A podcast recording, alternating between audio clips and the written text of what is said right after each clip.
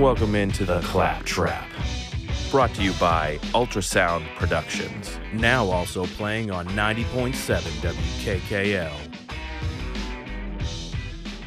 Hey, Max, can you take us through your thoughts about how the enforcement process went tonight and your reaction to Joe Girardi asking for you to be checked in addition to the two other checks that were already done by the umpires?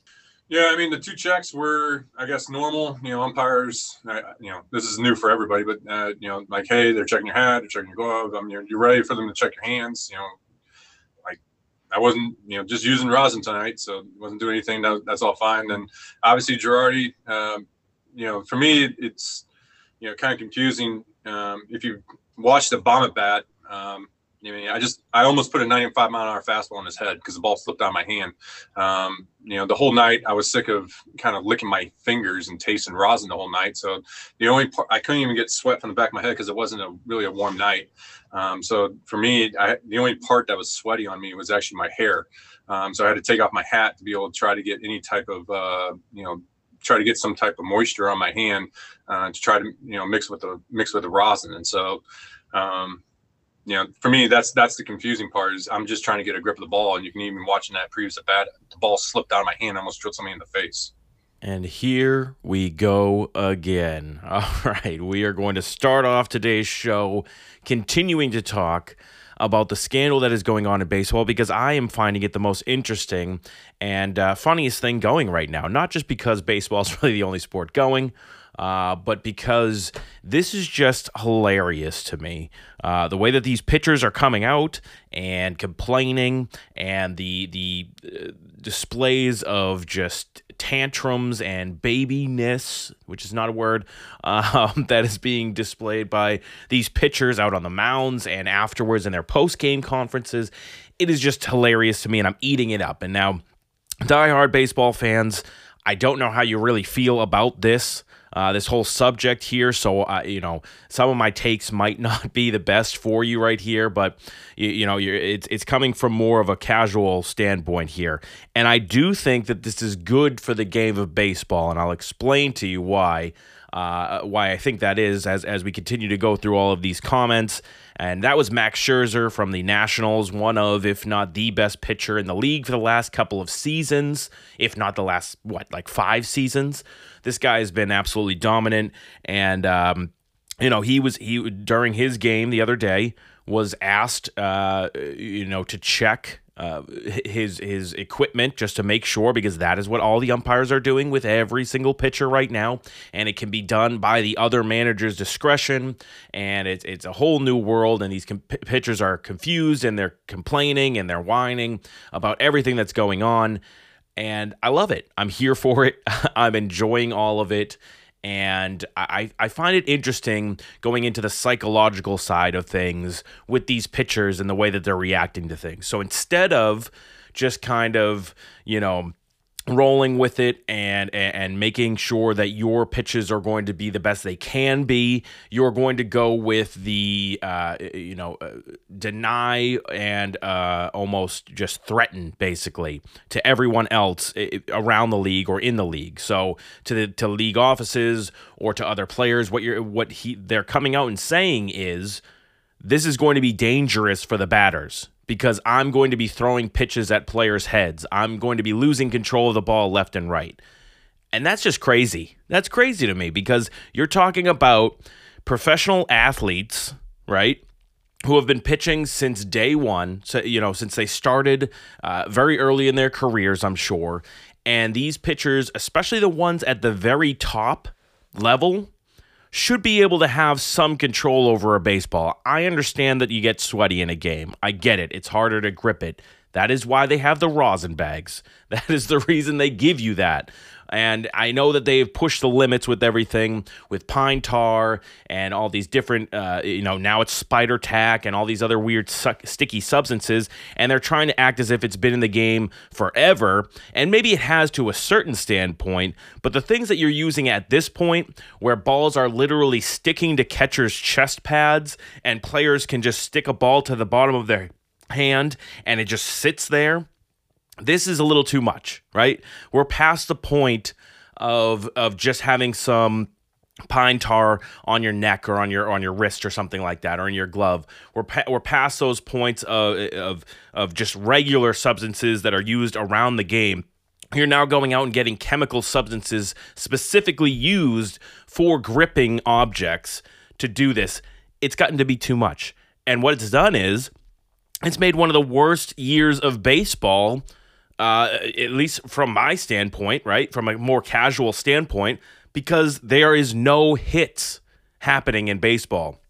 You have some of the worst averages that have ever uh, happened in the MLB because of these substances and because of the abuse that these pitchers are using it at, right? They are going at a level unheard of before, and it's only getting worse every single year, it seems, because now as I've said before, it's all about spin rate. It's all about how much you can you can put on that ball. And what's the best way to get the best spin rate? To get the most stuff or the most sticky substances that you can sneak in there on your fingers. Because that's the only way that these pitchers can apparently operate, right?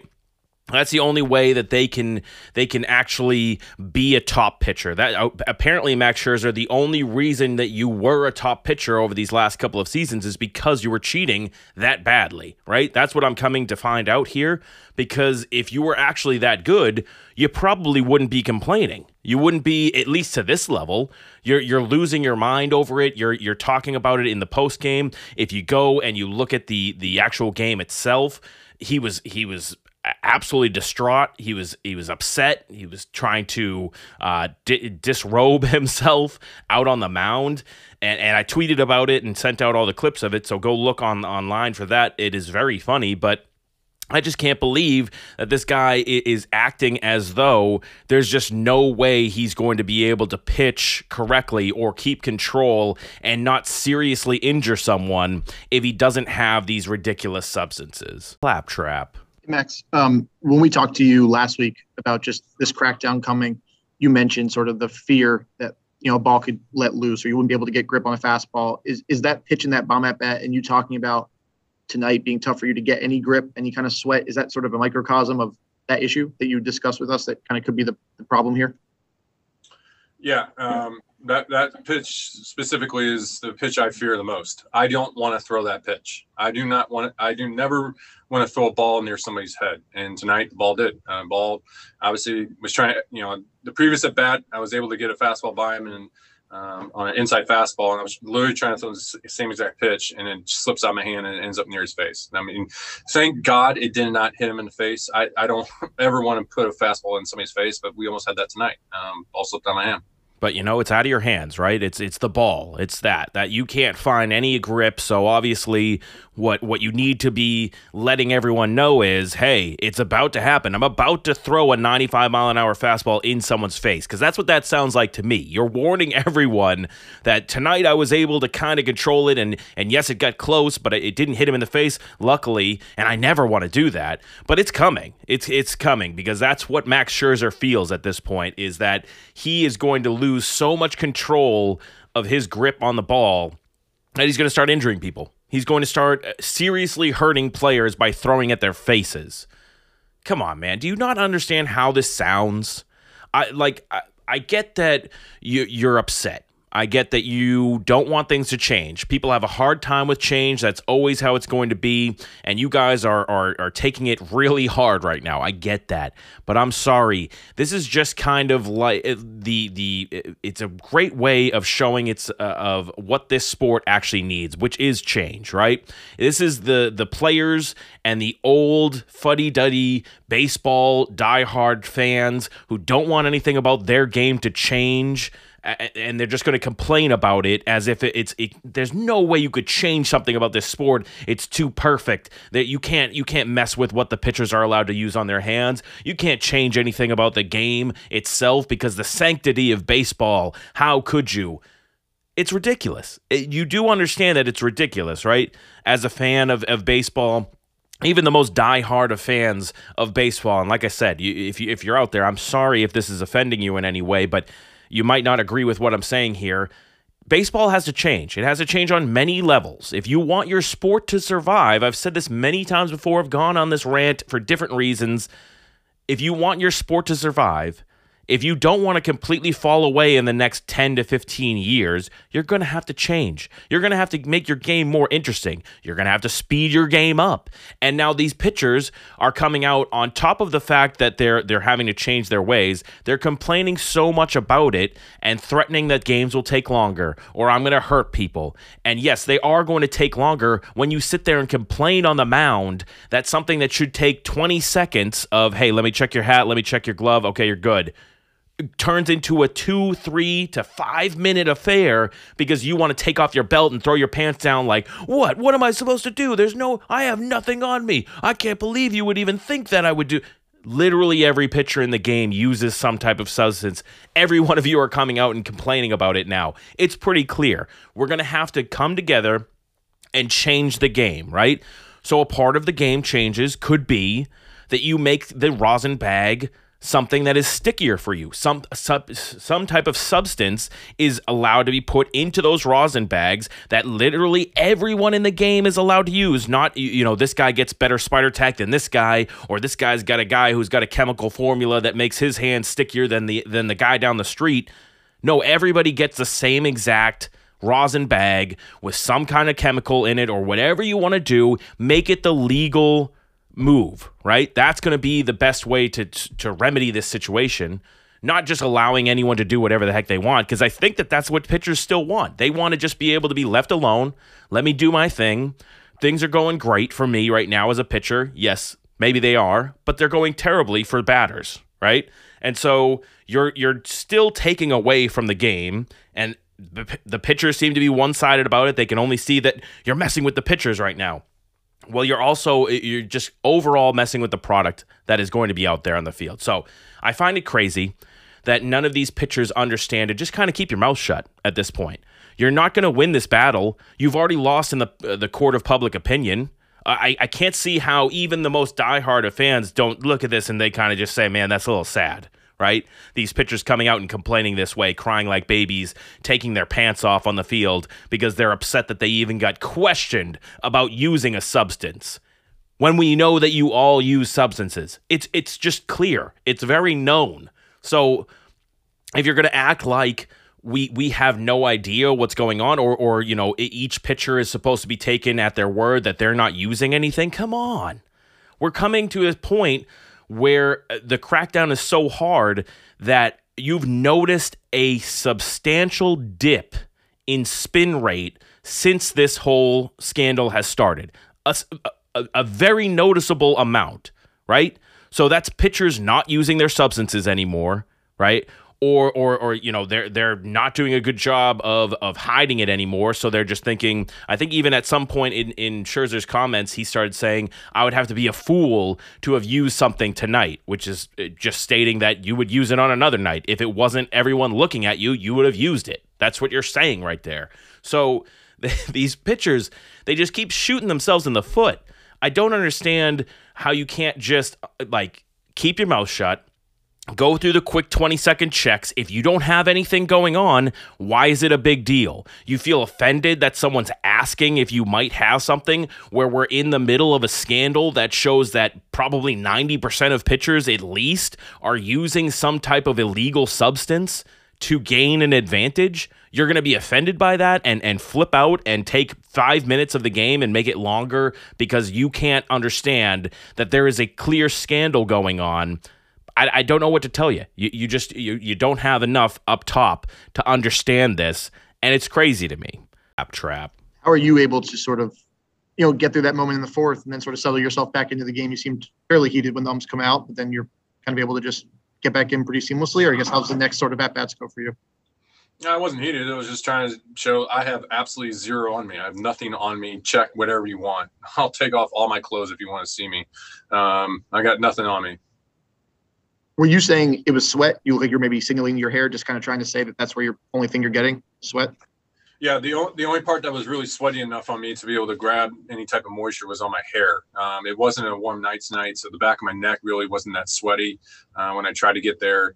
Um, and so for me, the only part, the only body part that actually had enough sweat on it was my hair. So, um, you know, that's fortunate tonight. But I mean, th- this is going to be dangerous when you know you're in a cold game and you have no sweat. Uh, what, do we do then? Max, buddy, come on, man. We all know that you were upset. You saying that you weren't upset when the umpire came out and you started you threw your glove on the ground, you threw your hat, you took off your belt, you threw that, you took off your pants, you started bringing those down as people huddled around you to be like, "Whoa, whoa, whoa, man, calm down. Relax. It's okay. We're just asking." Uh, you weren't upset. I find that funny. And then uh, once again, he ends all th- those comments there with threatening things are going to get dangerous. What happens when it's cold out? What happens when I'm not sweating? What happens when I'm not active enough and I'm I don't have enough sweat on my body? Then I'll have no control of this baseball and I'm definitely going to hurt a bunch of people by throwing at their faces. I just there's uh, I I don't know. I, and maybe nobody else finds this as entertaining as I do, but with these these pitchers are finally getting thrown in the fire, and they're coming out with these types of comments afterwards. It's just laughable to me. It's it's making me think that eh, eh, you know a lot of these pitchers and baseball players, I guess just pitchers, right for right now, because we're not hearing anything from the batters other than chuckles. I would assume these pitchers are just showing their true colors. They're they're really not fighters, right? They're not going to take this one on the chin and come and try and, and fire right back. You'll see. I'm to pitch without any substances. Now I'm to get better, any of that kind of stuff. They're just defeated. They feel they, they their their back is against the wall, so they're lashing out. Things are going to get dangerous. I'm going to start games are going to go longer. I'm going to start throwing at people's heads. Blah blah blah. I can't have any control over the ball. You're a professional pitcher in the MLB, making tens of millions of dollars to be able to throw a baseball, and you can't figure it out. I just eh, so what are you saying, Max Scherzer? That without cheating to this extent, you would have never gotten to this point. So there's no point in you even trying or, or, or to to show that you can do it without any substances because you freaking out this much about it shows that you were using something. So don't act like you didn't. Don't I mean, we had Gerrit Cole continuing to freak out before about his issues. You now have Max Scherzer. That's two of the best pitchers in the game that have been using this stuff. So are you trying to tell us that you've been just using this substance or these substances to get to your $100 million contracts and now that you're being called out about it, there's no way you'll be able to ever pitch again? I, I just I, I find that hard to believe. So you had Max Scherzer taking off his pants. You had Sergio Romo from the Athletics taking off his pants, doing a similar thing there. They're all throwing tantrums. It's hilarious to me. And then the Red Sox have a guy by the name of Garrett Richards, right? And Garrett Richards is so defeated at this point that it's it's one of the most comical reactions I've seen. Garrett Richards was having an okay year, I guess, at best. And now this sticky substance thing comes in, and he is absolute hot garbage at this point. I'm going to play his comments now, and then we'll go over that. Hey, Garrett. Hey. See, uh, what what were you kind of struggling with the most tonight? Uh, you know, I felt like I had good stuff. Um, just trying to locate it the best I can. Um, you know, going through a little transition period right now. Uh, changing some grips on some of my pitches. Um, learning new pitches. Uh, you know, just trying to figure this whole thing out. Um, like I said, a little transition period. Um, still, still determined to get it figured out. Um, just uh, you know on the fly, having to kind of figure out how to how to get through it. But um, yeah, just uh, trying to just compete, man. Just try and get out. Do you hear that? Do you hear how defeated that man is? He is beaten. He has been beaten down. He doesn't know what to do. He's trying to figure it out. It's on the fly. How am I supposed to figure out how to pitch? You guys are ridiculous. How can you take this substance away from me? How am I supposed to act as if I knew how to pitch at all before these substances? I can't believe this. This is he's so defeated. It's ridiculous. I, I, I mean, and I've been gloating about the fact that going into the season, I thought that the pitchers were going to be trash for this Red Sox team, and then I had to eat crow kind of because for some reason the first couple of months there they were actually pretty dominant. It was wild. Nick Pivetta was undefeated. Uh, Garrett Richards looked like a comparable pitcher. Uh, uh, you know, it, it, we had other players that were doing good pitching, and then it all stopped. And now they're giving up at least 10 runs a game basically. Or or there's 10 runs every single game. It's it's wild. And Garrett Richards couldn't even get out of the second inning against the Rays. He gave up a ton of home runs and all this stuff. This team is defeated. These pitchers are defeated. And I'm here for it. I'm eating it up I find it funny And uh, uh, you know what? What are they going to do? What you're you're just going to give up? Are you just going to act like there's no chance for you now that there's no spider tack or these other substances? You're you're going to have to go and, and find a new job, I guess. I don't know what you're going to do because you're not going to be able to pitch at this level, making your $10 million a year, right? Garrett, you, you, you tricked everyone into thinking that you were actually a good pitcher or even a serviceable pitcher because of these substances. And now we're finding out that you can't do crap without it. And you're going to cry about it and act as if, oh, your life is over now. There's no fight in you, man. There's nothing. You got, you're, you're just kind of going to roll over uh, and, and, die, I guess. I, I, that's how it's going to go because you seem so defeated. It's ridiculous. All right, we got one more comment from Garrett Richards, and then I guess I'll stop complaining about all this nonsense until next week, which I will continue going because I think it's funny, and I think that the the the players are going to continue dropping these sound bites that make me laugh, and I hope that there's more, uh, you know, craziness because, like I said earlier, I do think that this is good for the game. So let's play this last Garrett Richards clip. We'll dissect it, and I'll get into why I think that it's good for the game. I think that like everything that's going on right now kind of affects everything. I'm kind kind of just learning how to throw a baseball right now with what we got. So it, it's it's definitely different than what I've had in the past. Obviously, yeah, this is all new for me. Um, like I said, I'm trying to figure it out and uh, just go out there and compete and give us a chance to win. I'm kind of just trying to figure out how to throw a baseball right now with what we've got. You're trying to figure out how to throw a baseball? Come on, man. There's no way. There's no way you can't throw a baseball without sticky stuff on your fingers. It, it, that's just mind boggling to me. I just don't understand how these professional athletes, supposedly athletes, can't figure it out. They're all defeated. They needed to have the substances or else they were nothing. He's literally saying he doesn't know how to throw a baseball without spider tack on his fingers. Do, you do you hear how crazy that is? Why would you even say that? Why, why even come out and say something like that in your post game comments? I, am, am I living in, in a bizarro world? I don't understand what these pitchers think is going to happen to their fan base if they continue to come out and just complain and act like babies and say, I don't even know how to play baseball without substances. I don't even know how to do it without cheating. I, I I don't know. I, am almost at a loss for words, but I keep laughing about it, so I'm going to keep talking about it. But like I said earlier, I think that this is good for the game of baseball, and I'll elaborate on that take right now because I think that when it comes to the game of baseball, when it's at its most popular, or at least when it's been at its most popular since I've been alive, there have been major cheating scandals going on during that time period, right? Now it's a little bit different with this one because the the the the, the reason that everyone is is jumping on to watching the game, at least that you're getting more casual fans at this point, is because it's being called out. The cheating scandal is being called out right now. They're calling out pitchers, they're taking away substances, all this stuff, which is leading to more hits, higher scoring games, more excitement from the batting standpoint. But when it was the original st- uh, scandal that I'm talking about, the steroid scandal, yeah, we saw the crazy hitting and everything like that, but you didn't really hear about it until near the end of the, the scandal, right? That's when they started cracking down on the steroids and everything. And then you have all the uh, the court cases and Rafael Palmeiro saying that he didn't do it, and Barry Bonds and Sammy Sosa and Mark McGwire and home run races and all these things. That was exciting. That was when baseball was at its peak, as far as I'm concerned. Uh, you know, 90s or you know mid to early 90s was when I was really getting into it, and then you have all these crazy batters going into the the early 2000s. Uh, you know, home run races, like I said, Barry Bonds breaking the all-time home run record. You had Mark McGwire uh, and, and Sammy Sosa or, or Mark McGwire in, in Fenway Park mashing home runs in that home run derby. I remember that one was amazing. That was like 98. I don't know what year it was. That was when it was exciting in baseball.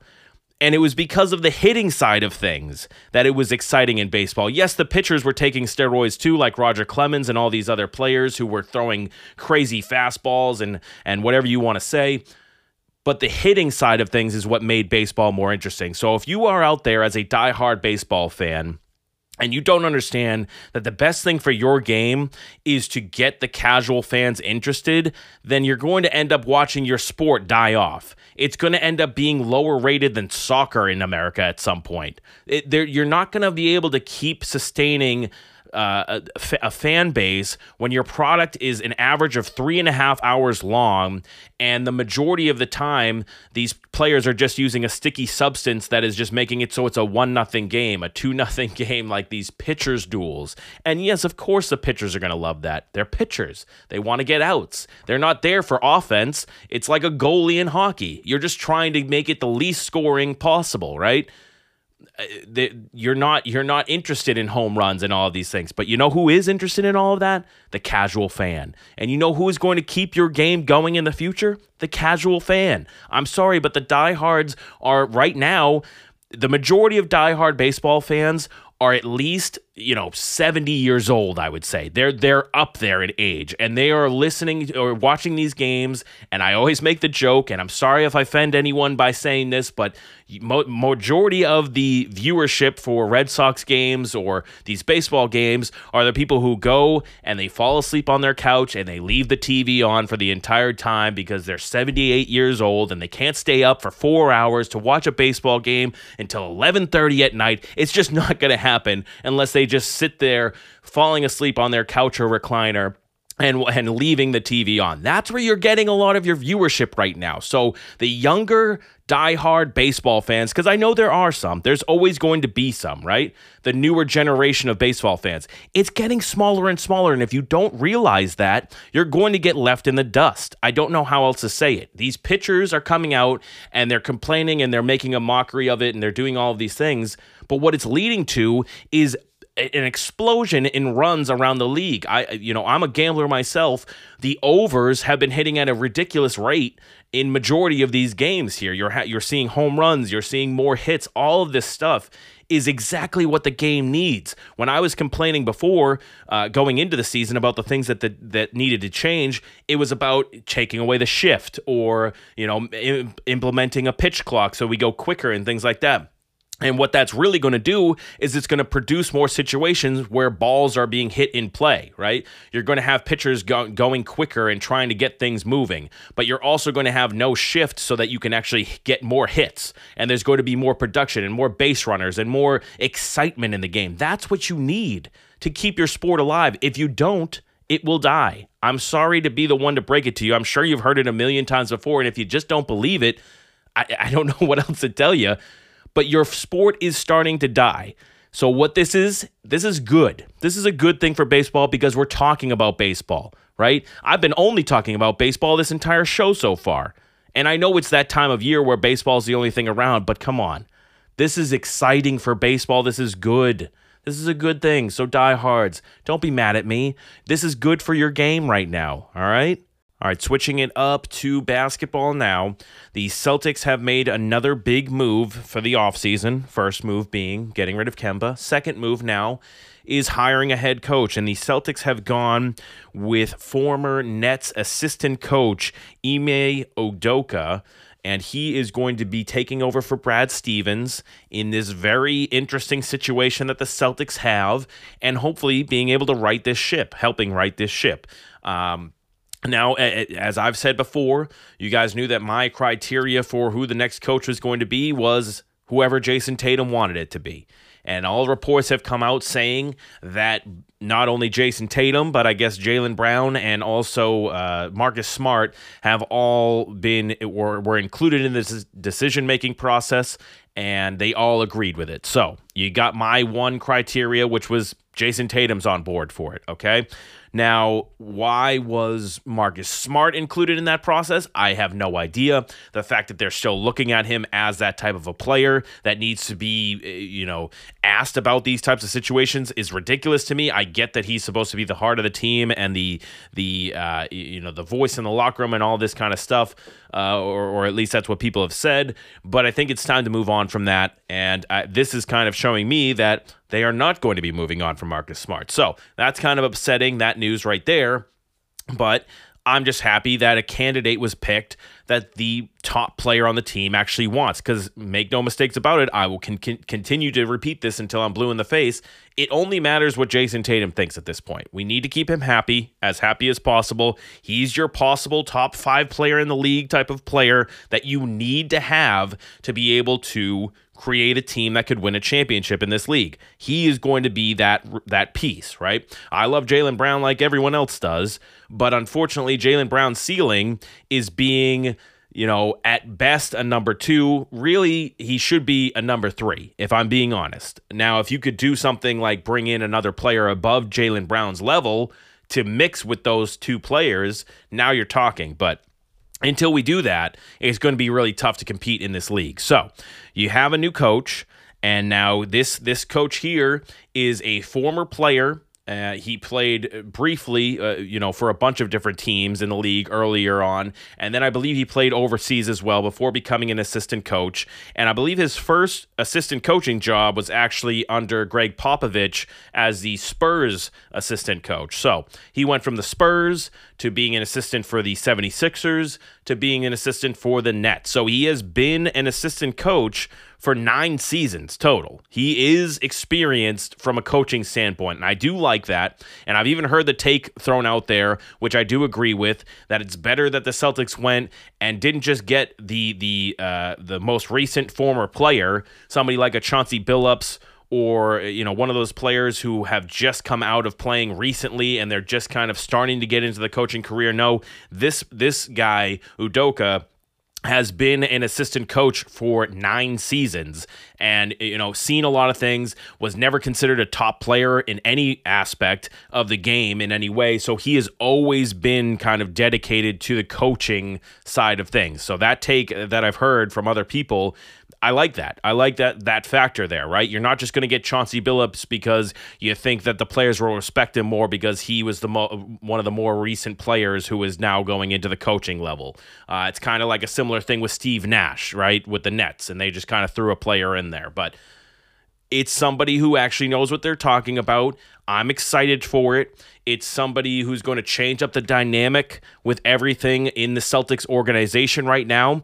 And I hate the the fact that some people in in Boston are are making it a race thing, which is gross to me. Anyone who's upset about this because it was a good idea for for the team to have a, an African American head coach, those people are ridiculous to me. And there are people out there, which is it, it's just stupid, but I, I don't even want to you know talk about those people because they they're just ignorant to me. But this is exciting. This is an exciting move for the Celtics. I'm happy about it not only because of the Jayson Tatum thing, but because you're getting somebody who's kind of best of both worlds, right? A lot of people just wanted the best coaching candidate available, and I just wanted whoever Jayson Tatum wanted, right? So you're getting a little bit of both because this guy is going to be a good coaching uh, or, a good coaching mind, I should say. He has never been able to be a head coach yet, but he's a good coaching mind. So I have a feeling that he could translate that over into being a good head coach.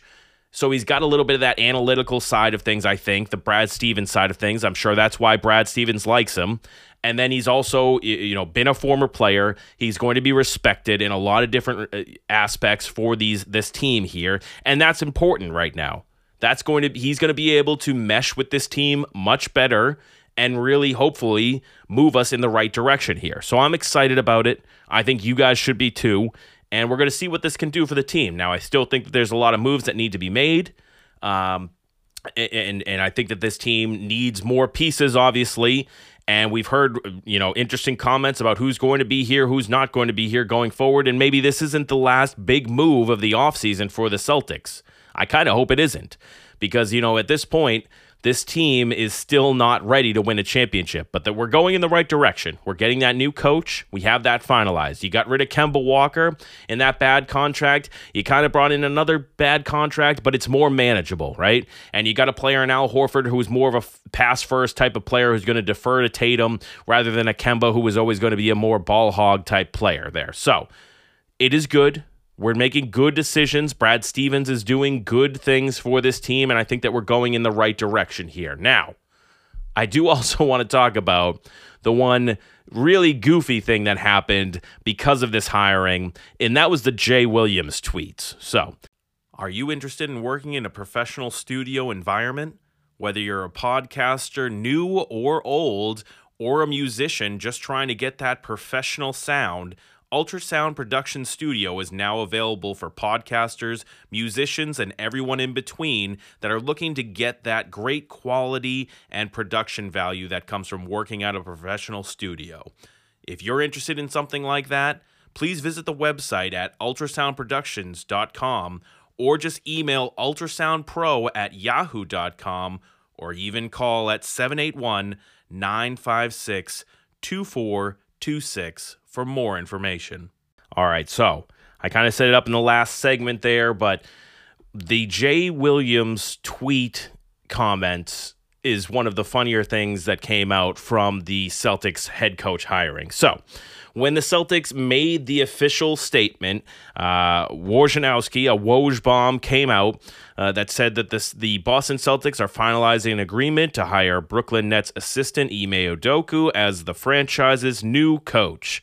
Sources tell ESPN. That was a tweet from Adrian Wojnarowski. So, after that tweet was posted, Jay Williams, the real Jay Will at the real Jay Williams on Twitter, uh, who was an ESPN NBA analyst, came out with a tweet from his account, and it said one of the more ridiculous things um, that anyone could say. And I'm going to get into that. But first, let's read it, right? So the tweet actually says the first head coach of color for the Celtics.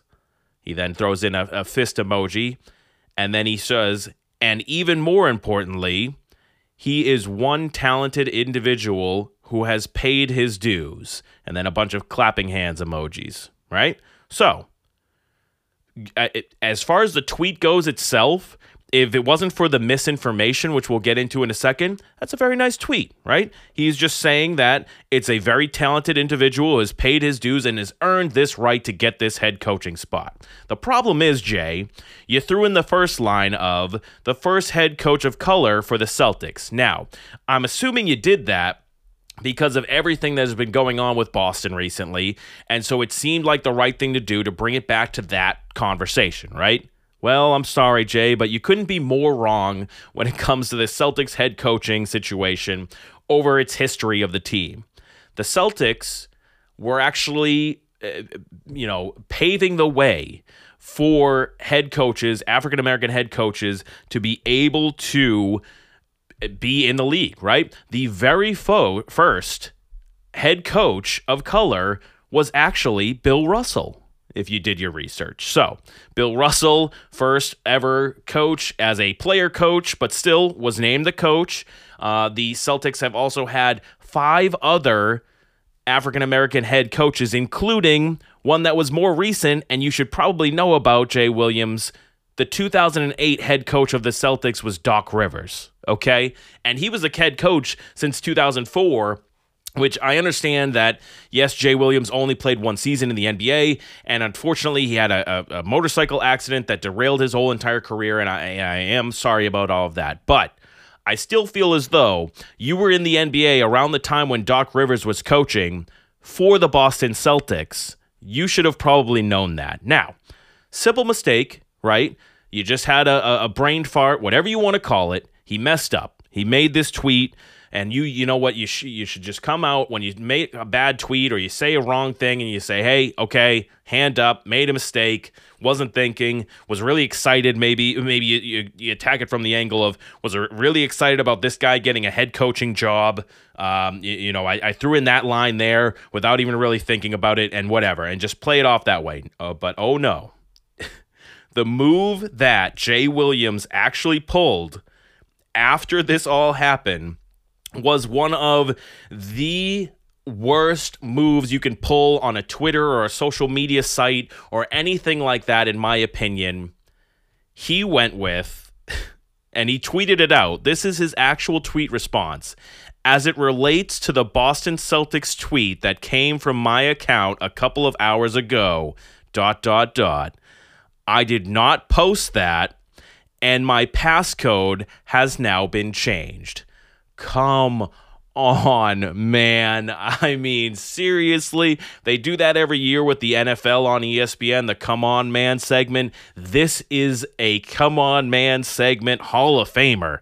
You're going to come out and say that you didn't tweet that, that someone hacked into your account and posted this on your account, this nothing tweet, which just had a simple mistake in it, was a hacked tweet. Do you understand what really happens when play- people's accounts get hacked? Especially someone to the level of an ESPN analyst. Anyone who has any type of celebrity at all who gets hacked on a social media site, the person who hacks them is not going to come out and say something nice and just slightly incorrect. No, they're going to go out and say something extremely inappropriate that makes that person look like, you know, they're actually saying something ridiculous, something that's going to be really newsworthy.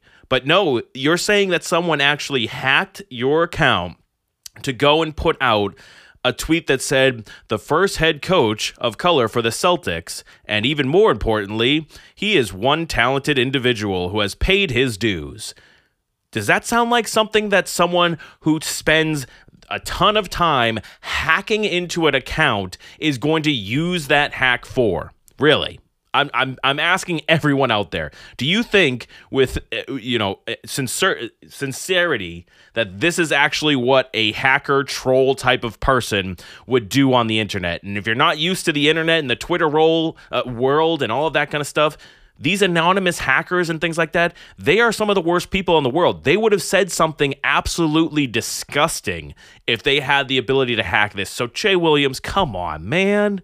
You're really going to use the I got hacked excuse in this scenario here. It's just so funny. And some of the tweets underneath it were, were very funny in response as well. I, I tweeted them out. Go follow me at the Claptrap or at Zack Clap on Twitter. And I keep, you know, posting the whole saga of it on there and the different tweets because I, I, thought it was very funny how people were saying things like, you know, I, I'm actually the hacker who dedicated years of his life to get to a point where he had a celebrity account like Jay Williams, and I decided that the funniest thing would be to send out this very nice tweet with just a little bit of misinformation. Really? That's do you think that that's actually what come on, Jay, be a bigger man than that. Just own up to your mistake and just move on. Nobody would have said anything, but now you're just national news because it's so hilarious that you thought that people would believe that you got your account hacked and that's what they tweeted out. All right, so the last topic that I wanted to get into today was revolving around the NHL. Uh, the some of the NHL awards or more of the NHL awards have come out and I don't really think that I got to talk about them last week. I don't think they had been out yet at that point. Um, but Patrice Bergeron has won the Mark Messier Award for Leadership this year, which is nice. That is always good. Um, it's kind of a, an interesting slash goofy award because of the way that it is uh, given out. The award itself is given to the player who exemplifies great leadership qualities of his team on and off the ice during the regular season. The award is picked by Mark Messier himself, and uh, it is is given suggestions from fans, coaches, and players, and then he decides who wins the award. Actually, which I think is pretty funny here. Um, because it's just basically a random player who used to play that is now able to give out an award, which is cool, I guess. Messier was pretty good, so that makes sense, I guess. But uh, yeah, so he picked Bergeron for that. It looks like, from what I've researched into it, he, there was really only one choice for him this year, and it was Bergeron and I get it. I, I, mean, he he's a great player, a great person on and off the ice. He's the this is his first year as a captain, so he was obviously more influential on the team. So he was given the award, and I think that it's a, a great choice for that personally. But the award that he missed out on this year was a Selke Award, and the Selke Award is given to the best defensive defenseman in the league. Um, he would have had, he's already won four of them. This would have been his, his fifth Selke Award, would have been a record, uh, but he's going to have to wait and hopefully get it next year uh, as he continues to be one of, if not the best defensive uh, off, uh, forwards in the league, but just wasn't given the award this year. That award actually went to Aleksander Barkov from the Florida Panthers. Um, and the the NHL gave its reasons why Barkov won the award. and there was three of those reasons. The reasons were that the Panthers team's goal against average was 2.7. Um, he was ninth among uh, all forwards in time on ice, and his face-off percentage was 54.9%. Now, those are some interesting uh, statistics to give when we're talking about defensive forwards. I mean, I guess technically the the faceoffs can be defensive minded if they're in your own zone, so I guess you can put that out there.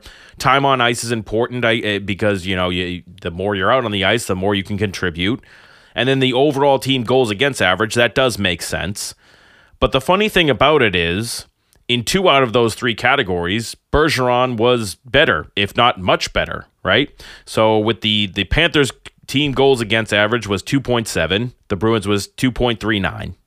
The uh, face-off percentage for uh, Barkov was 54.9%. It was 62.2% for Bergeron. Pretty high. And then the last thing was the time on ice. Now, Barkov did play 20 uh, or, or about 21 minutes per game uh, to Bergeron's only a little over 18. 18.13 uh, was the amount that Bergeron was on ice. So if you're looking at it from that standpoint, yes, Barkov was playing more minutes per game, uh, almost three minutes more per game. So from that standpoint, I definitely give it to Barkov there. Bergeron needed to. Um, you know, he's getting older. There were times where he wasn't going to be able to be out there for 20 plus minutes in the game. Uh, but I will say that that Bergeron played in four more games than Barkov this year. Bergeron played 54, Barkov played 50. So I get that there also could be a little bit of recency bias where the voters for this award were saying, you know, Bergeron has won it for the last how many years in a row? Maybe we should give it to somebody else. Uh, but, it, you know, the stats don't lie. And if they were going off of the stats that was given by the NHL for the reasoning for it, then Bergeron actually won two out of three of those stats. So the only one that was won by Barkov was the time on ice. So you tell me, how should it be? But at the end of the day, it doesn't really matter because the the Bruins really were just trying to win a Stanley Cup, and these awards, though they are cool, they mean much more when you've actually won a Stanley Cup. Then they're kind of like the icing on the cake or the cherry on top, whatever you want to call it. But when you don't win, you just keep looking back at how tough it was, right? These just kind of keep bringing up the worst uh, situations for Bruins fans because if you're still a, if you're just a regular hockey fan too, you've probably still been watching these playoff games here, and you're watching how uh, the Islanders are going to a game seven against Tampa Bay.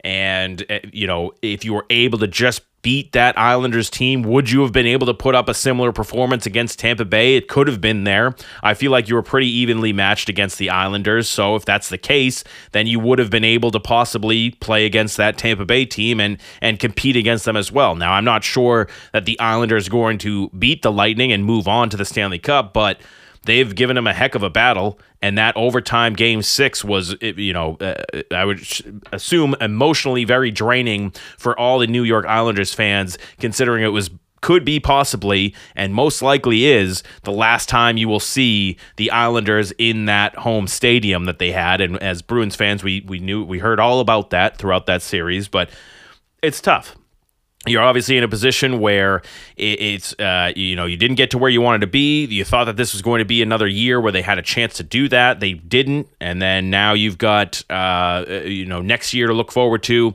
And they're going to it looks like run it back. But you know is that going to be enough? Is is that going to be what this team needs is to run it back and hopefully re-sign like a Taylor Hall, Krejci for lower contracts. I'm assuming that also means they're going to try and re-sign Rask for hopefully a low, low contract. If Rask really just wants to play for Boston at this point, and it's not about anything else, and he just wants to play with his guys, come on, you just got to take a really low contract for us so we can try and build up around you. Take that team-friendly deal, and let's put in some some of that money towards other players around the team. But there's already been reports of Marchand out on the ice training hard right now, probably just missing the fact that he's not out there playing in the playoffs right now. So he has already uh, been reportedly seen in the training camps or, or in the uh, training facility working on his skills. He's ready to go already for next year. Love to hear that. But this team is going to need a heck of a lot more than just you know a, a good attitude and a lot of effort. They're going to need some more forwards. They're going to need some a, stronger defensive core, and they're going to need their goalie to show up the whole way through. I mean, that's nothing new. You guys know that from me complaining about it throughout the whole playoff series, but that's where we're at right now. So good to hear that that uh, Marchand is out there on the ice and practicing and already getting ready for next year kind of frustrating that Bergeron didn't get his Selke Award, but at the end of the day, it doesn't really matter. He's already going to go down as one of the best defensive forwards of all time, and. Uh, so in reality, all we really need is another Stanley Cup. That would legitimize uh, that that Bergeron, Marchand, and Krejci pairing there and core of this team so much more than just having the one Stanley Cup.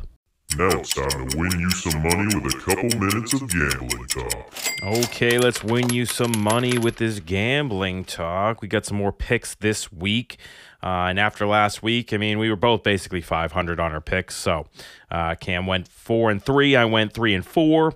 Uh, Cam hit on all four of his baseball picks and missed on all three of his NBA picks, and I was a mixed bag of everything there. So, uh, two and one on my NBA picks. No, no shocker there. I tend to be a little bit better on the NBA picks than MLB. So, we are going to give you some more NBA and MLB picks this week. We're going to see how it goes. My current record stands at 110, 112, and 5. Cam's is at 107, 116, and 4. And as always, I always remind you guys to go ahead and look on the social media sites at the Claptrap on Twitter and on Instagram to get all of the best knowledge about our picks. Uh, so you know who to fade, who to follow on what sport they're picking on. I've given all the percentages and everything like that. So we'll keep updating those as we go along. And yeah, let's get into the first set of picks. Yeah, best bets of the week. I'm giving you some picks here. Starting off with basketball, I'm taking the Hawks plus seven and a half at the Bucks. They won game one. I don't know if they'll win game two, but they'll keep it close. Trae Young's a beast. Hawks plus seven and a half at the Bucks in game two. second game, I'm gonna give you Suns Clippers over 220 points. Clippers just showed they were going to get back in the series, and I think that if they're going to keep it going, they're going to have to keep scoring. So this one's going to be a high scoring affair, over 220. Next, I'm moving on to baseball. I'm taking the Rays minus one and a half at home against the Angels. The Rays got that Kittredge guy going. And after they just got beat up on by the Red Sox pitching staff. I think their bats will be alive in this one against the Angels, who stink. So take the Rays minus one and a half at home.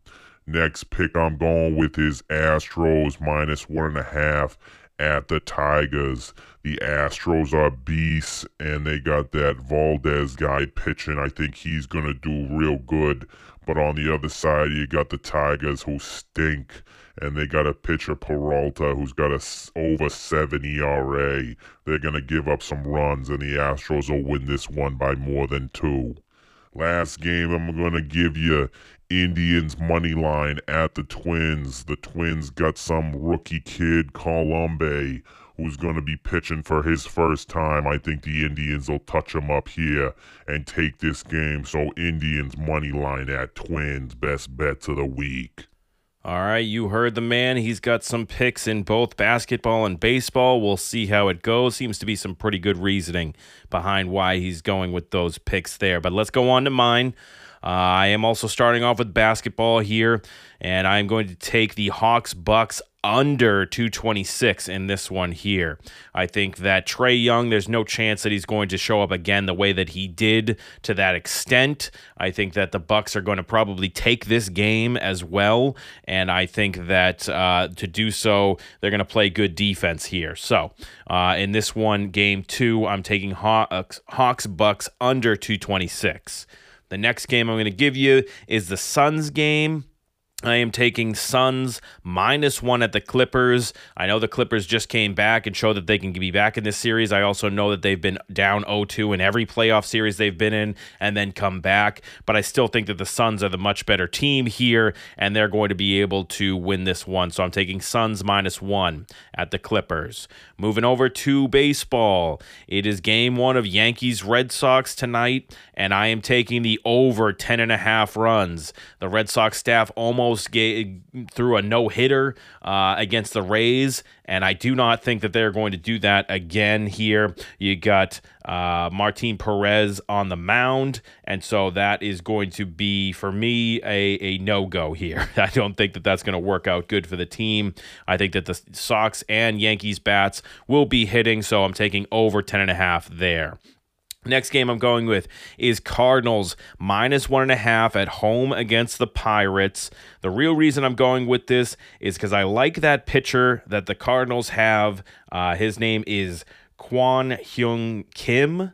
Uh, now, his record wouldn't suggest that he's that great, but I do know that he's been in a lot of performances, and the Pirates are not a good team right now. So they will, you know, even though they've been playing a little bit better offensively recently, I think that the Cardinals will be able to hold on to this one here. So I am going to take the Cardinals minus one and a half at home against the Pirates. Last game I'm going with is Athletics Giants over eight and a half runs. Reason being that the Giants have Cueto on the mound, and that guy gives up runs left and right. So I think that that's going to continue here. The Athletics are a solid team overall, and I think that they'll be able to not only win this game, but get to Cueto, who's like basically the worst pitcher, I would say, as far as giving up runs for the Giants. The Giants are a pretty good team overall, but when it comes to their pitching staff, Cueto, I would say, gives up the most runs. So that's my reasoning behind that one there, taking Athletics Giants over eight and a half runs in that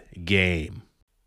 All right, that'll do it for another episode of the Claptrap. I want to say thank you to anyone tuning in here. Really appreciate the listens that I'm getting from you guys for the podcast. I'm going to keep doing it going forward with all these ridiculous takes here, trying to change things up at different points and make it a little bit more interesting for you guys here. But um, I, I, appreciate it. Like I said, uh, if you could go and follow along on Instagram or Twitter at the Claptrap. I'm also have my own uh, page on Twitter at Zack Clap to follow along with and get all the ridiculous takes and tweets and all these nonsensical things that I talk about here. I also post clips about what I'm talking about on those, so please follow along on the social media sites.